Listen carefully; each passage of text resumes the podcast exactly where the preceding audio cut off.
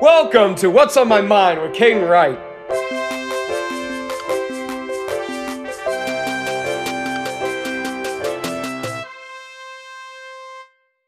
Hey, what's on my mind, fam?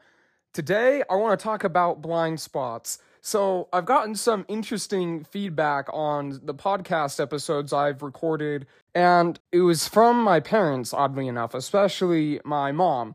And she said that, look, with the, with, the motivation thing, it's like, why don't you tell me this when I try and tell you to put away your clothes? And I say, I don't know. I had never really thought about it.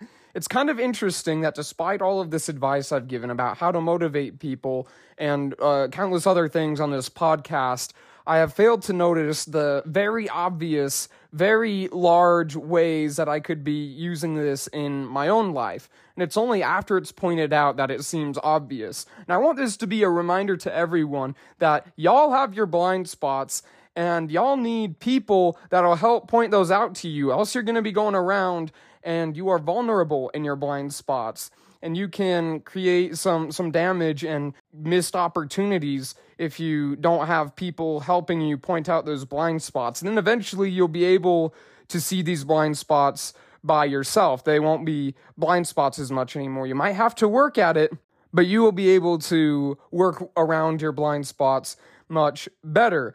That's all from Tip of the Day with Caden Wright. I love y'all. Thank you for listening to this podcast. And if you haven't already, uh, maybe share it with a friend. Just send out a link or something. Anyways, goggles out. Thanks for joining me on today's journey. If you enjoyed this episode, today would be a great day to subscribe or share it with a friend. Again, it would be great if you could subscribe or share it with a friend. It means a lot. If you have any episode ideas, you can hit me up at 385 306 9516. Until next time.